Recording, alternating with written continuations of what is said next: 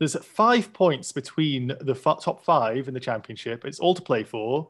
Hands off the keyboard. Can you tell us the order and the points? Uh, well, they're tied on points at the moment. It's Victor Martins with 36 and, and Arthur Leclerc with 36 as well. Um, and after that, as you say, it's it's the top five. Uh-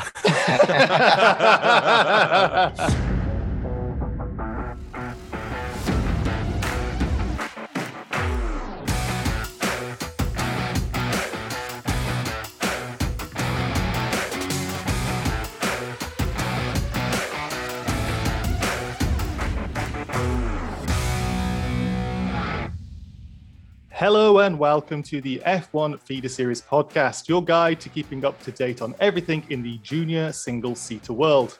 I'm your host, Jim Kimberley, and this week we're heading to Spain as the annual so called European season kicks off for F1 Support Series, Formula 2, and Formula 3.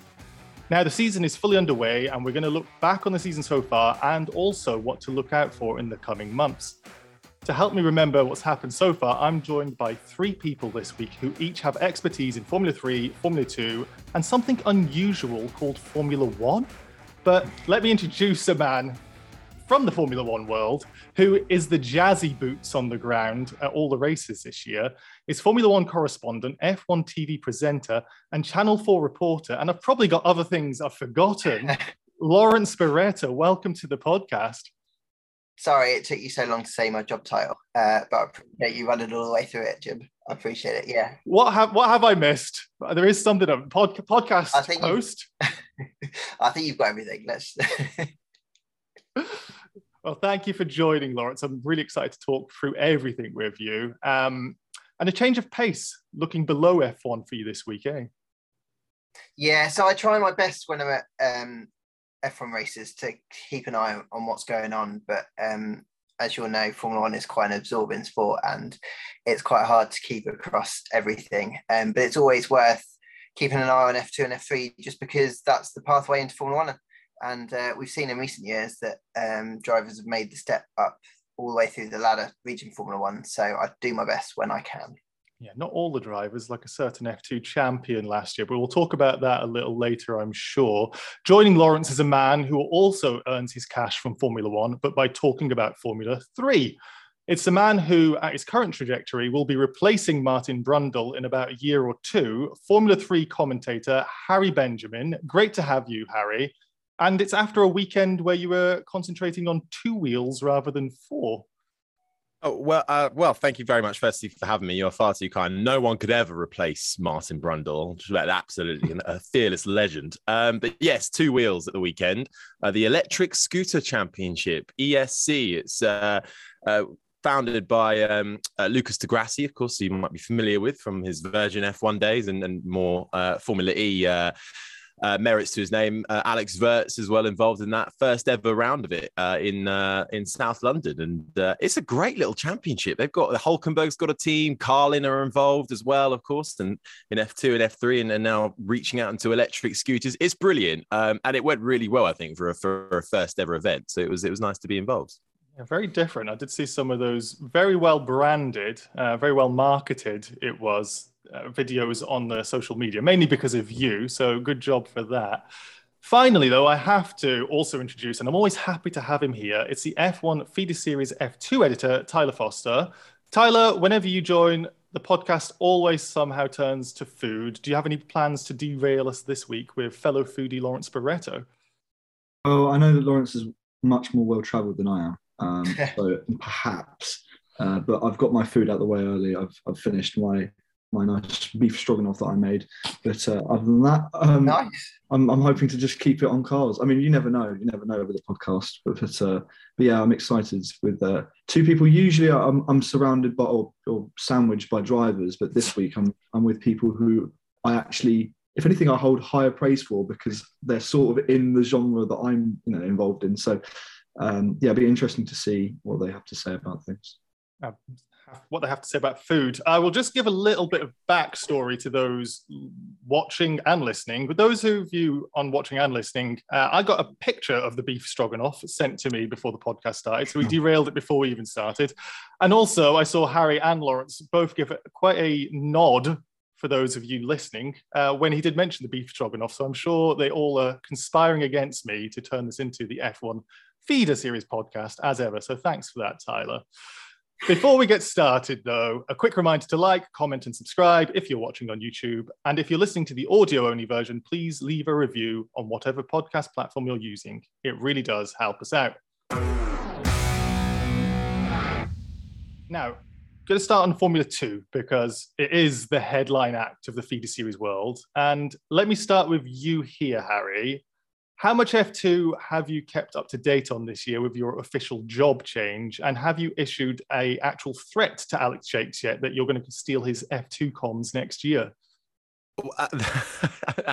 absolutely no uh, threat at all. Alex is, uh, I've watched him for seven, eight years of, of, him doing commentary from GP3, GP2. He, and he's been so brilliant with me as well. He's given me advice. He he's sent me, you know, really lovely messages, especially when I filled in for him uh, for the first time last year when um, uh, he was out in Austria and you know COVID was a bit of an issue there. So they, they, that was my first sort of break doing Formula Three, and he was nothing but welcoming because the, you know there are very few people that get to be the voice of, of Formula Three, which is one of the i mean i'm biased obviously but it's one of the most exciting championships going because there's 30 cars on that grid and they're all young exciting fast races and it's a really critical point in their careers so it's just an honor to be able to, to follow in the footsteps really. So uh, no nothing being issued at all. Uh, so um, so yeah it's uh, it's been good to do f3 formula 2 of course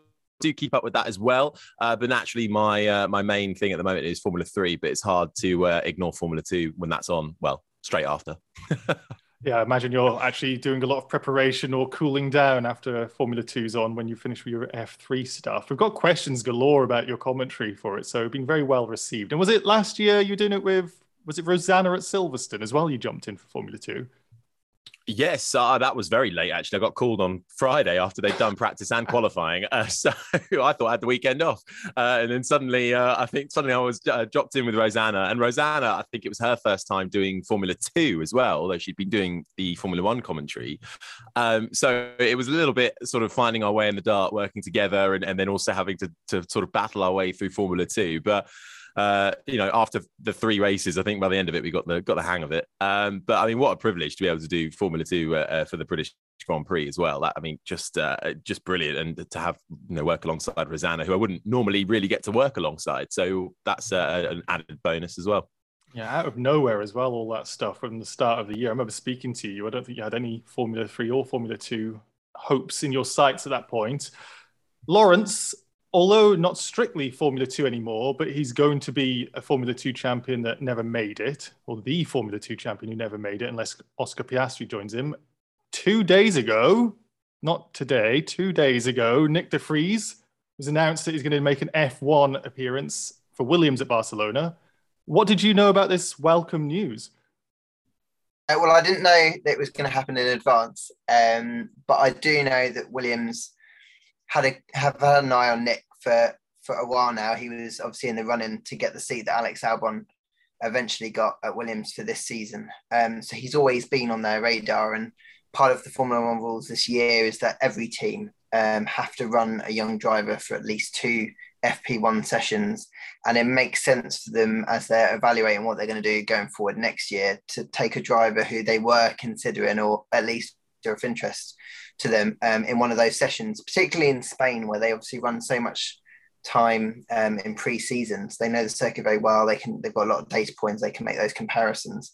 And I'm sure that you know, as their engine supplier and their technical partner Mercedes, and Nick's obviously a reserve driver for Mercedes. I'm sure that a lot of that is intertwined, and they collectively want to make a decision about you know whether or not he can make it into Formula One next year. I think if I'm right in saying Mercedes are, are, leaving Formula E at the end of the current season, and so Nick's going to need something, you know, going forward. I'm not saying he can't join another team in Formula E, but I think you know he still has aspirations if he can of making it into Formula One and getting him in. It's mad to say this is his first Grand Prix weekend that he's going to be taking part in. He obviously did the Abu Dhabi post-season test, but it's mad to say that this is his first one. I spent a bit of time with him last year because he, uh, in his reserve role, he was uh, often rolled out as a pundit on a lot of the F1 TV things that we did. So I got to know him a little bit, and really impressive guy. Um, gets on really well with the team at, at, Mercedes, and I imagine he'll settle in super quick with Williams, who are like a, a family operation who will bed him in quickly. And so I'm intrigued to see what he'll do, not from a lap time point of view, but just in terms of how well he beds into the team, what the feedback is like, what they think of him, because he'll be doing a program that won't facilitate impressive lap times. Um, but I'm intrigued to see what he can do. I'm going to put you on the spot a little bit here because you are the one who's going to have this F1 knowledge. What's the situation at Williams with their contracts for next year? Are both drivers out of contract? And is Nick in with an actual realistic chance, should he shine at Barcelona, of taking one of those seats? So, as I understand it, um, Nicholas Latifi's contract comes up to um, expire at the end of this year. So that seat is available. Um, in terms of Alex, they signed a, a long term deal. So barring anything dramatic, he'll most certainly be in the car next year. So I think the seat that we would be talking about will be Nicky's.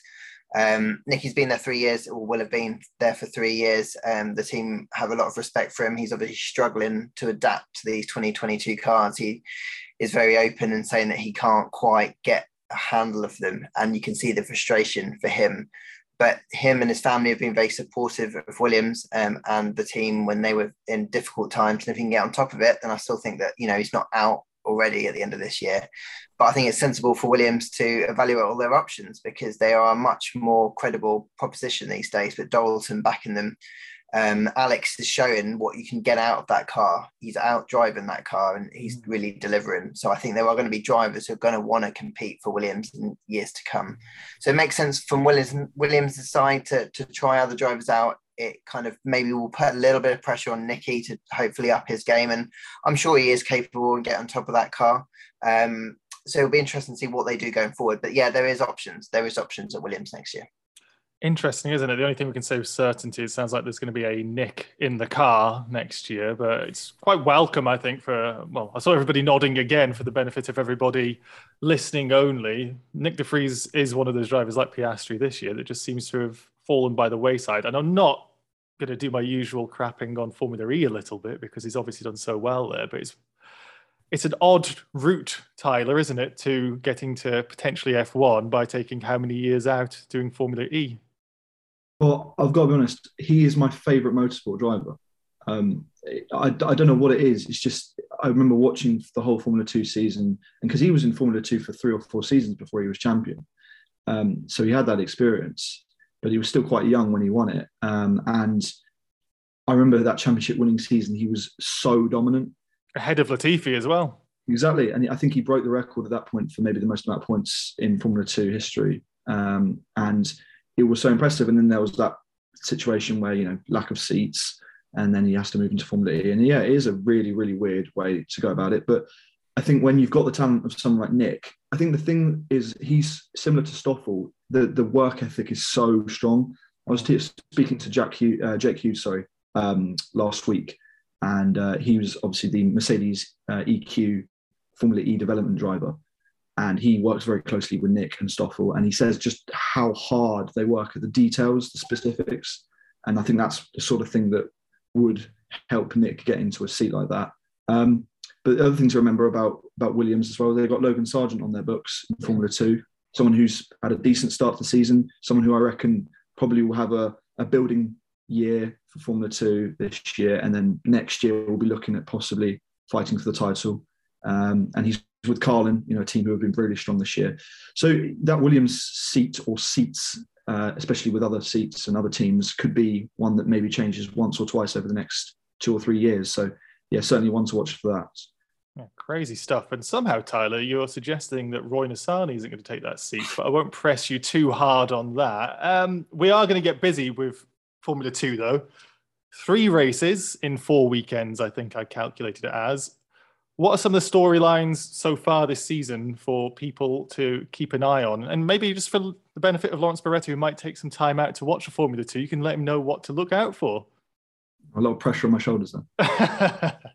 I think um, I think the main point I would issue to people who haven't fully watched Formula Two or, or have caught bits here or there is not who's leading the championship or anything like that. it's Pourchaire by two points over Felipe Drugovich. But the main thing of interest for me is that um, of the top seven drivers currently in the standings, uh, only one of them has got pole position, which means that two two of the drivers that have got pole position are outside the top uh, top seven, which means that you know for for whatever reason it's very open and there are a lot of rookies almost half the grid this year are rookies you know that's something that I, I keep going on about because we went into the season not knowing whether we'd have a Piastri situation where someone who was a rookie would come in and win the championship. Um, at the moment, it looks like it's probably someone going to be more experienced because the top three are Pourchaire, who's in his second year, Drugovich, who I believe is uh, in his third season, and Daruvala, um, who's again an experienced driver.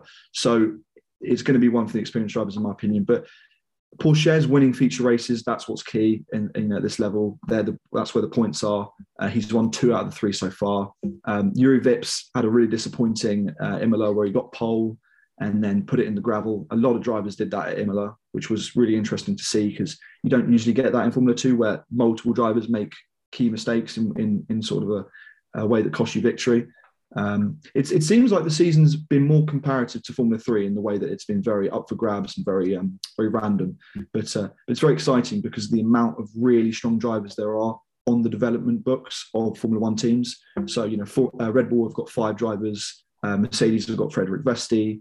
Um, you know, you've got, as I mentioned, Nissany, and you've got um, Logan Sargent as well. So a lot of really good drivers, but it's been very open and still such a long way to go drivers falling off the track, like you said the last time with Vips at Imola. Harry, we'll come to you in a little bit to talk about that. You saw plenty of that action in Formula Three because those Imola races were absolutely terrific. I don't know how you managed to call the last laps there. You mentioned Tyler about the drivers on the F1 team's books. Now, Lawrence, I know you know everybody in the paddock, and the championship leader, Theo Pourchaire, is tightly tied to, to Sauber and Fred Vasseur. How highly does Vasseur rate the Frenchman? Oh, hugely. Um, I think you know Fred really wants him in one of his cars in the future. Um, I think if he had his way, he would have had him in already. Um, I think he's probably taken the smarter route and letting him bed in a little bit more and get some experience in, in the lower formulae before he, he makes the step up. I think Fred's going to have a problem though because he's obviously got Valtteri who's performing at an incredibly high level, as I'm sure Fred expected. But Zhou has come in and I think he surprised everyone with his consistency, his ability to settle into the team and give articulate feedback um, to the crew. Um, he's getting on so well with Valtteri. Um, and I think that it's going to be a very difficult one for the team to want to part ways with him, which means it is not entirely clear where Pourchaire would go if Fred wants to, you know, say he goes and wins the F2 title this year, it's not entirely clear where he'd go. And they're going to have a problem like Alpine um, have with Piastri this year. And there's just not enough seats on the grid at the moment. But Fred rates him really highly. Um, I think you often talk about to team bosses and they talk about young drivers coming through and, you know, they say positive things and they say, you know, I'd love to see them in, in, in the top team in Formula One in the future. But the way that Fred talks about Pourchaire is, is slightly different. Like he genuinely believes, you know, he's invested in in him and he he believes he's the future. So um, it will be interesting to see how first how he does in F2 this year, and then how they find a way um, in the years coming up um, to find a place for him. Um, who knows? There's lots of contracts up for renewal in Formula One um, over this winter, and so that there's always opportunities. You can always find a solution if you really, really want to. Um, so it'll be interesting to see how that all plays out. But firstly, I guess Pourchaire's just got to go and win this title, and then that will make Fred's job slightly easier. It sounds like it'll be slightly hard. I know Tyler, you've got a few th- thoughts on this as well. Yeah, I, I, wanted to ask Lawrence about Mercedes specifically. Obviously, they're probably the team. Um, you know, even if you're a Red Bull or a Ferrari fan, that are the most confusing in terms of F1 this year. You know, with the, with the car, you know, the potential that they've possibly got in that, and then the situation with Russell and Hamilton. Um, but the thing is, is that from a feeder series perspective, they're also a really confusing team because um, their main driver in the feeder series categories is Frederik Vesti, who's been there for a while now and is in his rookie season in F2, um, and I believe he's 21 years old and he's having an okay season. Um, he's scored, you know, he has had one points finish in the feature race in Imola. um, but he's down in 16th in the standings.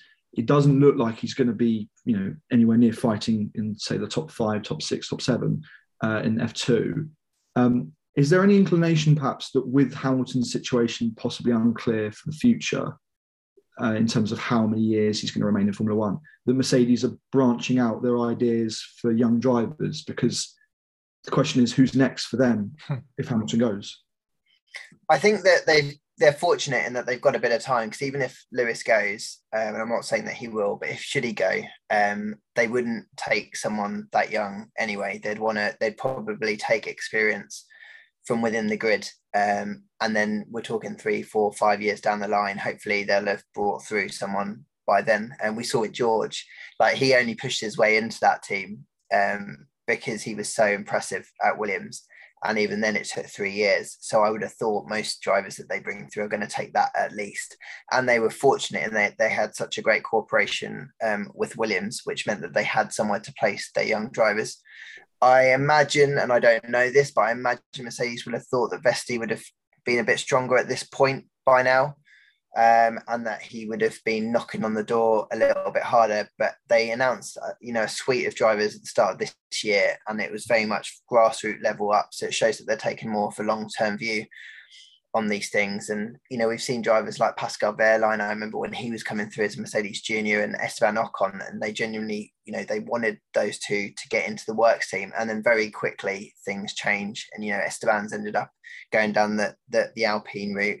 Pascal, Pascal never really made the step up and has left the sport. So as highly as you rate a young driver when they're coming through, and I genuinely think the teams are genuine when they say that you know we believe these guys are good. Time changes, things move so quickly in Formula One that even the, the even the best might not always get their shot. So it's an interesting time for Mercedes. You know, like you said, they've got a lot going on at the moment. You know, primarily they need to sort their performance out, but they will always be looking at bringing the next level through. And it isn't entirely clear where that's going to come from. But I don't think they'll have a shortage of drivers that they will need to choose from should Lewis retire in the future. I think they've got, you know, five, six, seven drivers within Formula One where even if they're struggling now, people would bite their hand off to drive for them. Yeah, well, they've got um, Antonelli, who I know, Jim, you're going to talk on about later, who's probably the key one in, in that in that bracket. So yeah, yeah. Well, in the in the interest of moving forward, because we've got so much to go through, there is that point which we'll get to. Because I know a lot of the uh, feeder series fans will be screaming right now, thinking, "Well, there's a very clear candidate for a few years away," but like Lawrence said, it's grassroots level. But more on that to come. Harry, you've been quite quiet because we haven't been speaking about Formula Three so much yet, and we're going to move on to F3. There's five points between the f- top five in the championship. It's all to play for. You're the point man now, Harry, the go to guy, the man who knows every statistic, hands off the keyboard. Can you tell us the order and the points?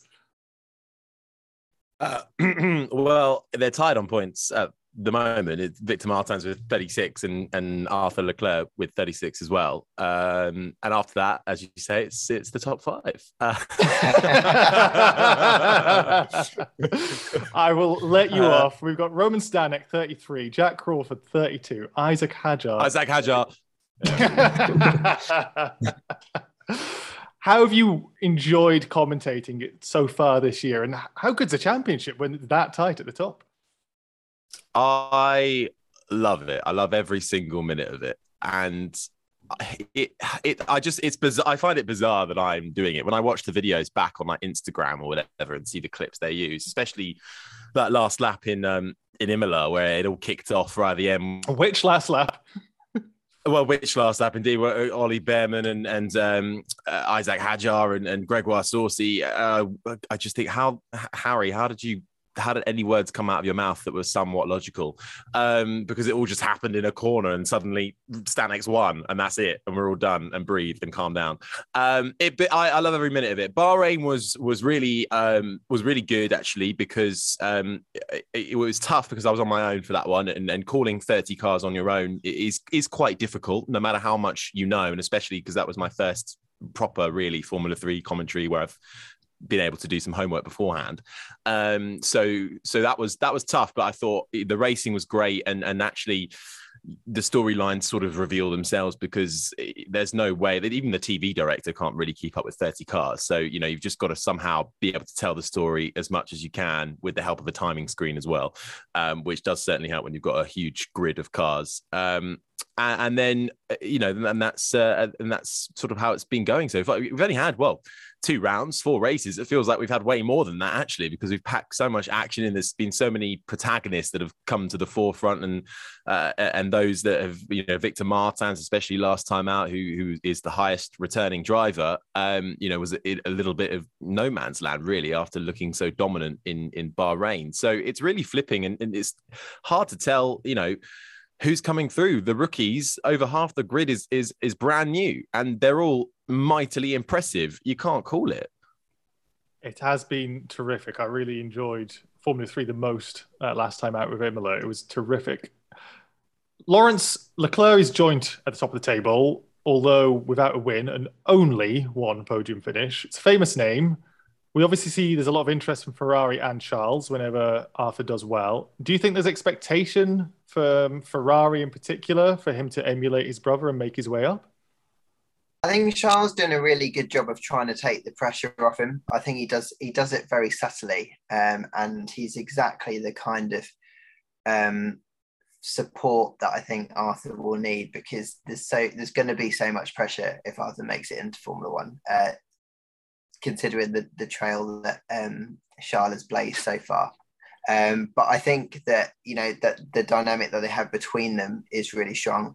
Is he in Ferrari's um, eyesight? Well, they've got so many, haven't they, at the moment? Ferrari are blessed, and they're they're probably the team who I think are going to struggle to get everyone through the door because at the moment they've got arguably one of the best, if not the best, lineups in Formula One, and it's one that's a long term one and that's almost difficult for those below. You could say Mick Schumacher, um, Callum Ilott obviously hasn't made it through. There's, there's Robert Shwartzman um, is there or thereabouts, but you know it just it must feel like the door is shut at the moment, and that must be particularly frustrating.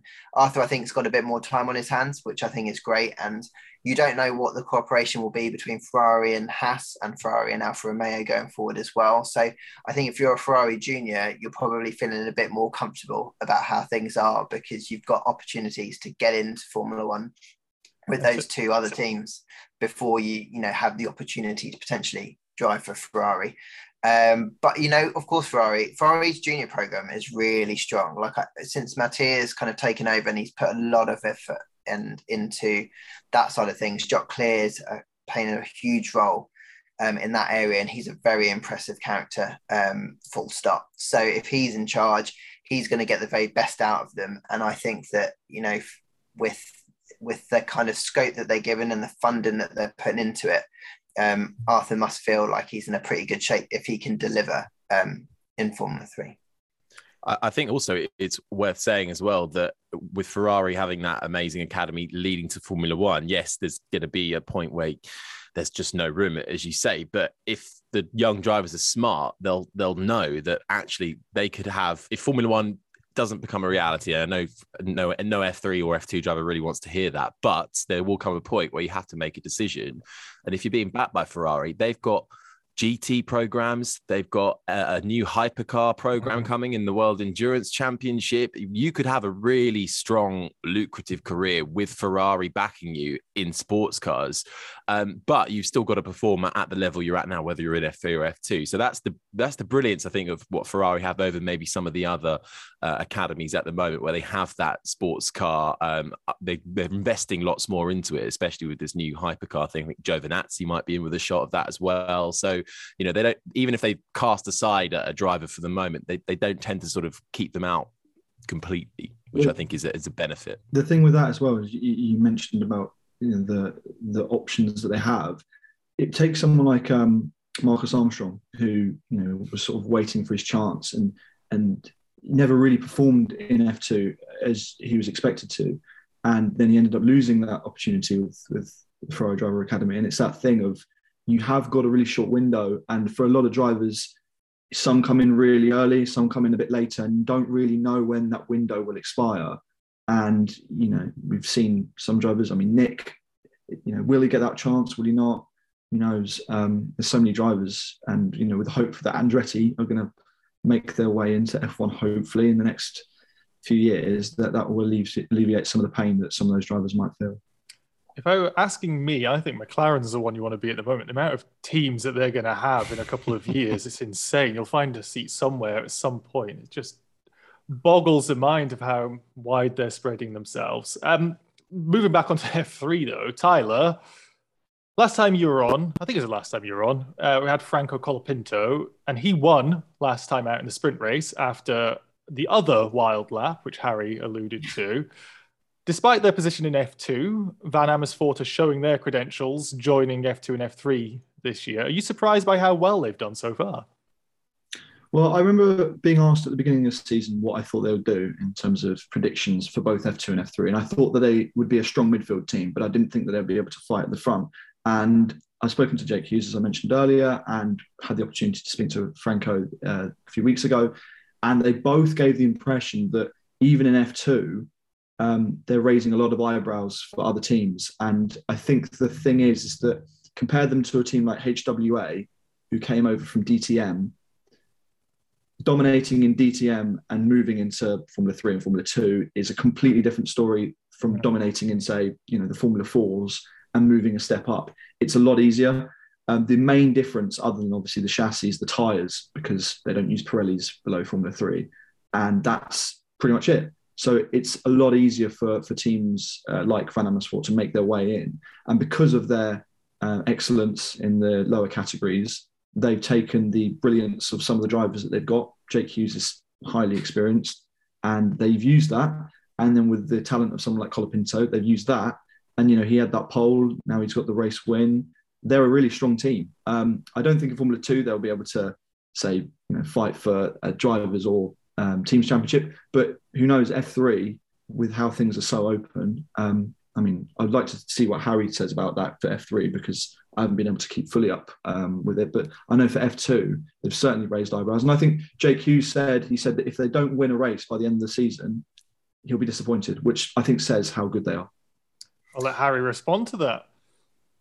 Well, I mean, I think I would echo those sentiments. I, I wasn't actually too surprised, especially in, in Formula Three, with how competitive VAR were. Because uh, the year before, well, last year, I was doing a Euro Formula Open, which is essentially sort of a Spanish Formula Three, if we're ripping it back to its basics.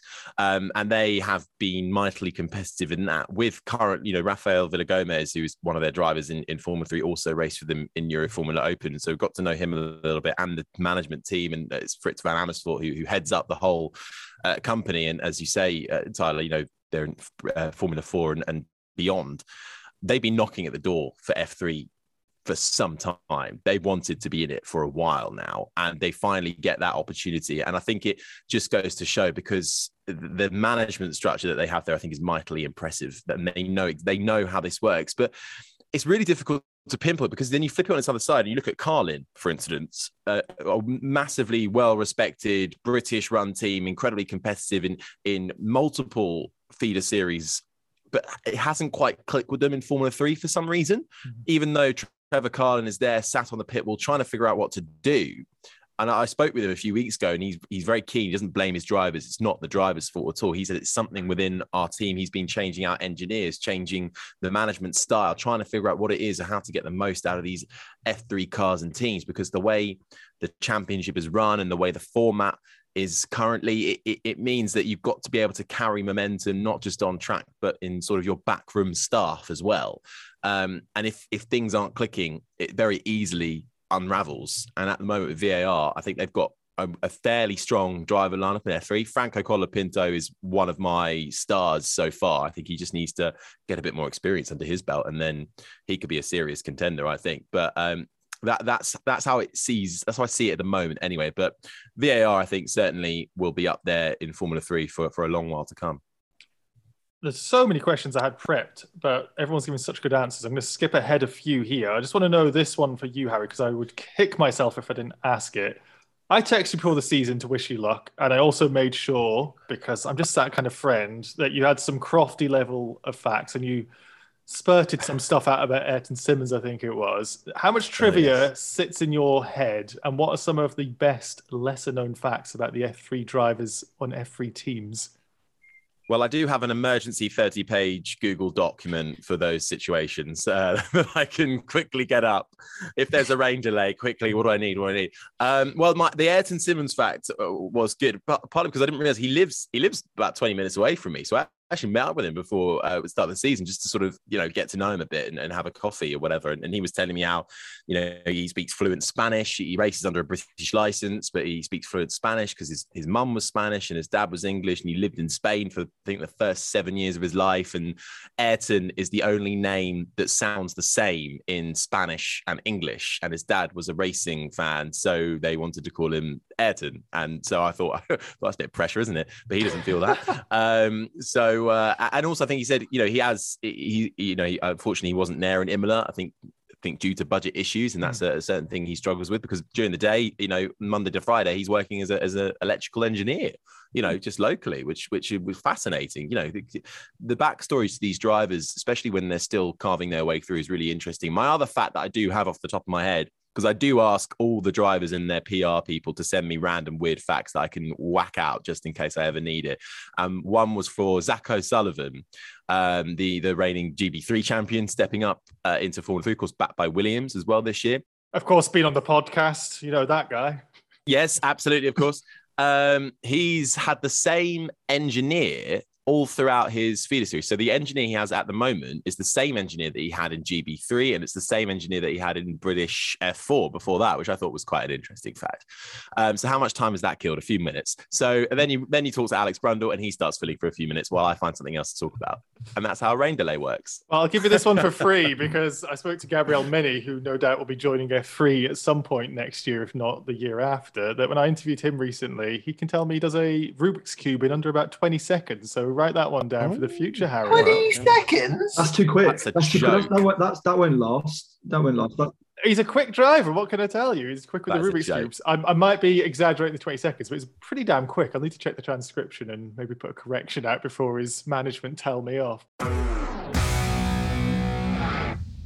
There's one last thing I have to talk about before we move on to Ask F1FS for quite a brief one because we've been talking so much. And that's some races I'm sure that none of the panel have watched. Uh, Formula 4, and specifically ADAC.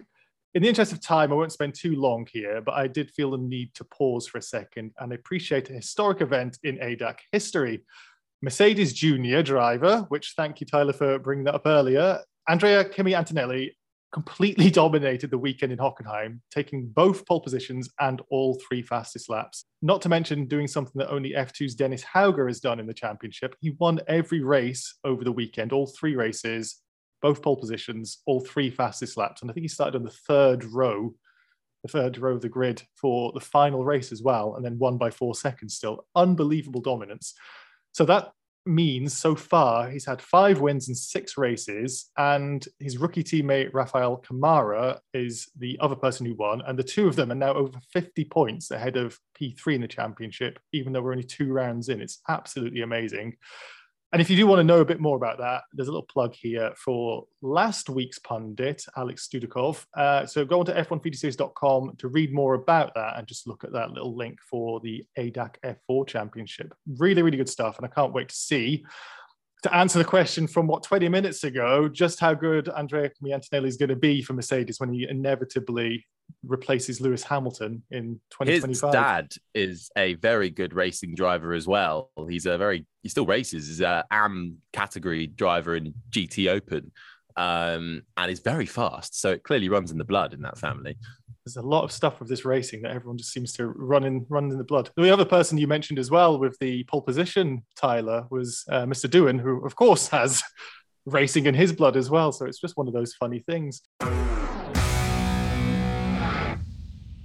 As much as we could ask questions all day, F1 Feeder Series isn't for us, it's for you. And we want to make sure you all feel involved. So we're moving on to the part of the podcast where our viewers and listeners have their say with hashtag AskF1FS. If this is your first time watching or listening, you can get involved by using the hashtag AskF1FS on Twitter, joining our Discord and using the podcast questions channel, or simply commenting on our YouTube videos and asking whatever it is that's on your mind. This one is um, kind of tied to what you were saying earlier about age, Tyler. Actually, this comes from AS19, Alex, who was a pundit last week, and wants to know to both of you, Harry and Lawrence, do you find it a shame that you have to be 19 or 20 to make your debut in F1 nowadays, meaning drivers such as Gregoire Saucy might never get a look in? I'll go to you, Harry, first.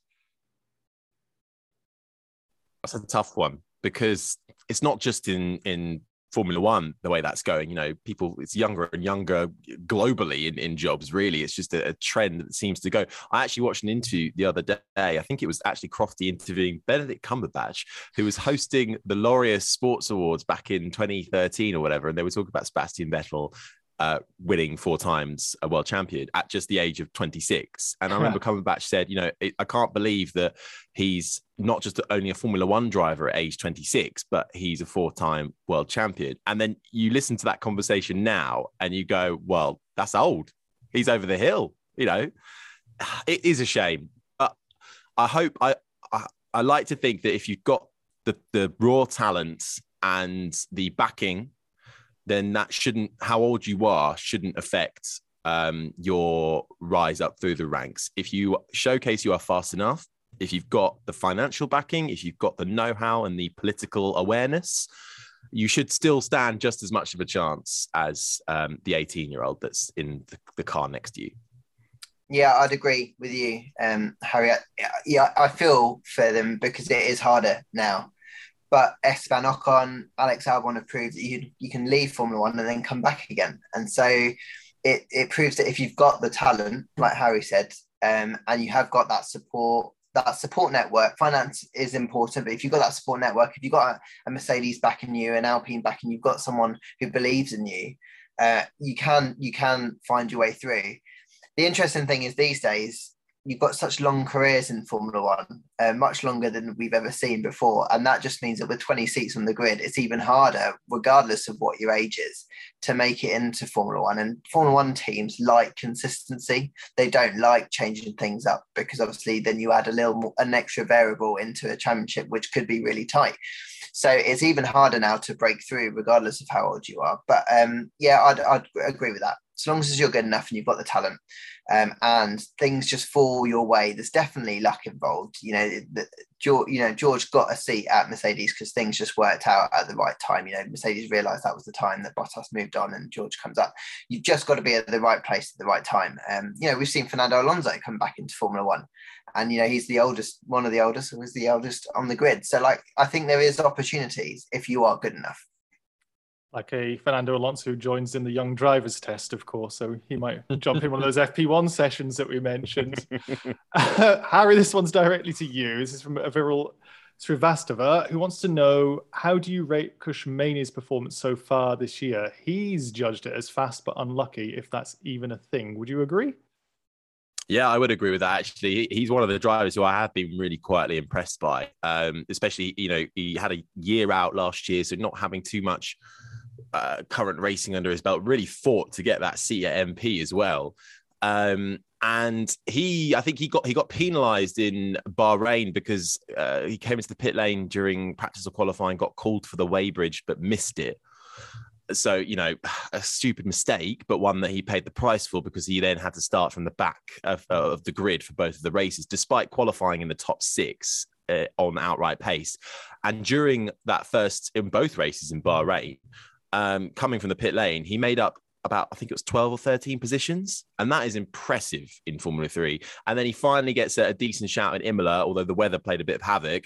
Um, uh, he got a bit caught up. I think there was a there was in I can't remember what happened in the sprint race, but it was it was all a bit of a, a bit of mayhem at one point, of course, in Formula Three. But he did manage to get fifth place in the feature race, which reflects your sort of your more your qualifying pace and speed, I think. So a few more races under his belt. Kush um, right up there with with the other rookies. Doesn't look out of his depth, and that's the main thing, I think. I think that's the point of Formula Three, isn't to make those sort of errors. So should he make it to F1, you don't miss the weighbridge. That's kind of what happens. Uh, just whiz to this one. This isn't specified anybody. I'm going to point at you for this, Lawrence. This one comes from Stein, who has the amazing, uh, he's not the first time he's asked a question, but has the amazing Twitter handle Dennis underscore Hauger. I don't know how he's got away with that, but well done. Is W Series unneeded if the biggest stars, presumably talking about Jamie Chadwick, can't make it through to other series? I know it's a difficult one to throw at you, Lawrence, but it is a question that's been raised and we've asked it last week and the week before. No, I think you need W Series. I think it's a great initiative. I think it gives an opportunity um, to for young women, for girls to see that there is a chance to break it into Formula uh, into motorsport. I think that up until a few years ago, you know, maybe just before Susie Wolff was on the scene, it probably looked very difficult or not even like a career that many girls would have wanted to pursue. And I just think the very fact that you've got something like the W Series and you've got a, a proper competitive championship on telly that people can watch, you know, young girls can watch and grow up and aspire to be, I think is, is hugely important. And okay, it's not ideal that Jamie hasn't managed yet to, to make that step up into um, into the into the main ladder, but that doesn't mean that it won't happen in the near future. She's still clearly a very strong racing driver. Williams have got a relationship with us; they clearly rate her to an extent as well. So I think you know, let's not forget the W Series is still a very young series. It's only just starting, you know, just getting started. Really, it's on the Formula One bill now, which I think is huge. It shows the support for the championship. Um, these things are to take time. It, it, I know it's, it's almost annoying to say it, but it might take a decade or more. But that's just the, that's just the way it will work. Because if you want to bring young people through from grassroots, it takes time. They have to grow up. They have to get life experience. They have to get the experience behind the wheel. So it's going to take a little bit of time. Um, but I, I absolutely think W Series is needed, um, and I hope that it continues to grow. Another question that's kind of tied to the, uh, I would call it equality element of it, that CM Parface 16 regular question asker wants to know, hello, Lawrence, what are your thoughts about the lack of success slash opportunity of non-Japanese, Asian-based and African drivers when it comes to the F1 lad? I know we're just talking on this on the back of the Kush Maini conversation, but it's a fair point as well that it's an international sport, motorsport getting to F1, but it's not international with some regards. I think this kind of goes back to the fact that Formula One or most competing in motorsport is expensive, and so it's just not feasible for, you know, if a young kid wants to to enter sport, they can, if they want to do football, they can just go and buy a football and kick it around. But you can't then just go and buy a go kart and all the fresh tires you need, and then go down to your local kart track. And that's if you've got a local kart track, um, you know, near enough. So it, it's much harder already to to believe that you can even just get your foot in the door and experience if it's a sport that you like. So you mentioned, you know, Japan, of course, they've got super formula, they've got a great kind of racing commitment and and ladder over there already. I think that what Formula One as a whole is trying to do is it's on the subject of diversity inclusion is they're just trying to make Formula One as a sport more open, and that's across driving, marketing, you know, sponsorship, if you want any way of working in Formula One, any job in Formula One, the idea is that we should, over the next 10, 15, 20 years, make it more feasible for people to get the skill sets that they need to then get into Formula One. And I think over the time, as we kind of try and progress this kind of area, we'll find a way to support young drivers in uh, across the world. Like you said, it's a global world championship. So you know, it's not just about trying to get a race in Africa so we can call ourselves a, a, a world championship. It's, it's trying to get the opportunity for everyone around the world. If they want to enter motor racing and and they are good enough and they're talented enough that they have that chance but it's going to take time. Um it, it's going to take years but i do think it is frustrating and i take that point that if you're not in one of those core areas so europe for example of like you said you know in japan it's difficult. I remember Vijay Mallya. He, I'm pretty sure when he was running Force India, he did he did a scheme called One in a Million or One in a Billion, where he was trying to get young drivers through, and he, he set up kind of like a karting championship locally. It's just a really hard thing to get off the ground in an area which where maybe people aren't that where it's competitive. You know, cricket is huge in India. It's hard when Formula One or motorsport isn't the number one sport anyway, and then you want to get this new championship off the ground. So it's a difficult one but I'd like to think over time we'll find a way where more it's just more opportunity. Um, I think, and hopefully more sponsors will be able to put money behind projects to back more drivers. It's like turning a massive tanker the size of a F1 2022 car, isn't it? Trying to make this change at the moment. So completely understand. Harry, this one's for you. If you could do quickly, that would be great. Because there's a question I really want to ask. This one is from Josh via Discord, who wants to know how can you tell who is who in the chaos of lap one?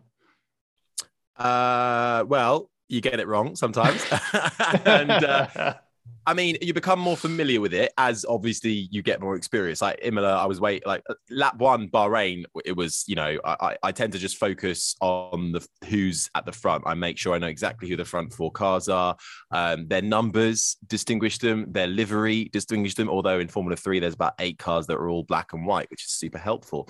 Um, so that's how I usually distinguish it. It's usually number livery and especially in lap one it's i can't focus on the whole grid so i just go well i'm going to absolutely nail who's at the front and make sure that's the main battle we get uh, running. And then and then it's a lot of looking at on track looking at timing screen how does it add up and then just sort of fly the seat your pants kind of thing and hope it works out.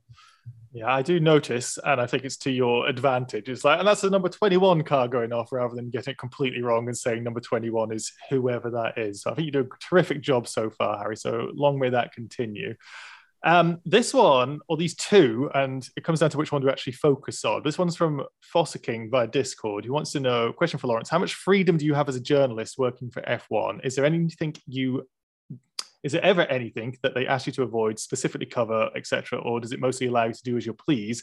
But also, he points out, don't ask about Will Buxton. So it's kind of at the point: do we have a Will Buxton love in, or do you want to answer the, the first question?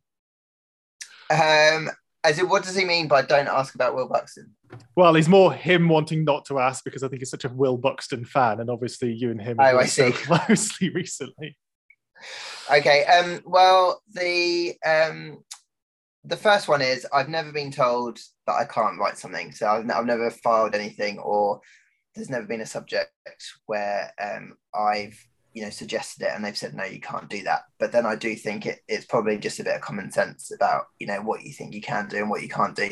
My focus at formula one is about the people it's about the drivers it's about the personalities it's about telling their stories and trying to to give fans a, a, a closer look as to who the people are behind the helmet. So i suppose that's never going to be too tricky. Um, there are obviously areas whereby you know I don't speculate about which races are going to be on the calendar. Um, but I don't feel like I'm losing out on in on that sense. There's plenty of other publications out there who who cover that story, those stories very well.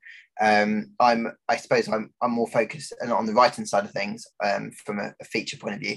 On the broadcasting side of things, we're free to have our opinions. Um, so I've never really felt like I need to worry about what I'm going to say, um, other than whatever I say, I'm completely comfortable that the person who I'm saying it about will hear it and be okay with it, because in the sense that you know it's a, a fair thing to say.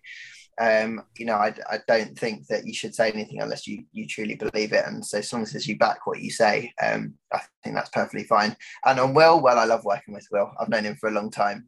Um, my first race my first Formula One race was with the British Only Reporter competition when he was working as the head of comms for GP2, and so I met him then. And that was 2006, and that is quite cool that I'm working with him. Um, however many years that is later, 14 years later, no more than that, 16 years later. My maths was uh, much um, But uh, it was uh, yeah, it's great to work with him. He's such a great ball of energy. He was very supportive when I kind of moved on to the broadcasting side of things. Um, uh, and it, he made it very easy when we were kind of a duo to start with during those COVID times. So um, I love working with him, and uh, yeah, I'd happily talk about Will all day long. A Will Buxton podcast would be great. Uh, Harry, just a quick one on your side. If you cross paths with Will, yeah, I know that you're in um, Biggin Hill quite often. He was there doing F1 TV not long ago. He was first weekend I met him was in Imola, so a couple of weeks weekends ago, um, and we sat and chatted for ages, and he gave me so much advice. He's the loveliest man ever. Um, he does love a dramatic pause, even in real life. Um, so that that's not just a Netflix thing; it's a real life thing as well. But uh, and I and I've watched Will obviously and, and listened to him for years as well. So it was it's you know you always get a bit tentative about oh god are they going to be okay when you meet them in person for the first time? But he was nothing but welcoming, happy to chat, nice. Uh, it just makes you feel at home straight away. So uh, big up the Buxton.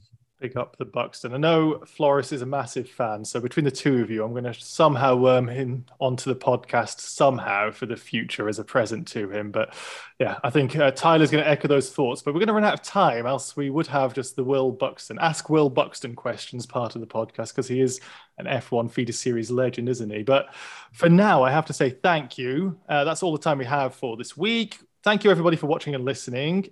If you'd like to have your question asked on a future episode, use the hashtag AskF1FS on Twitter. Drop any questions below if you're watching on YouTube, or let us know what questions you have on your mind on our Discord. Look for the podcast questions channel.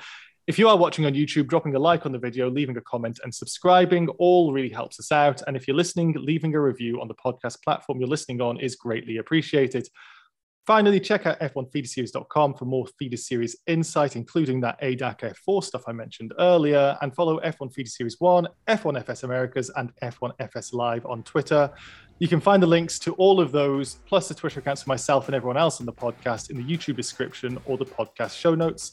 Until next time, we have been the F1 Feeder Series podcast. Goodbye.